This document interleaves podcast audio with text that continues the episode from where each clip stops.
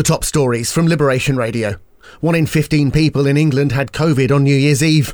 Boris says Plan B rules will stay in place for the time being and will be reviewed on January 26th. Meanwhile, the UK is stopping PCR tests for COVID without symptoms.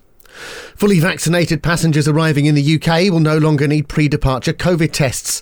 The change takes effect from tomorrow morning. They'll also not have to self isolate awaiting post arrival test results. From the Jersey Evening Post, the health minister says we need to focus on living with the virus. That's as known active cases approached 3,500.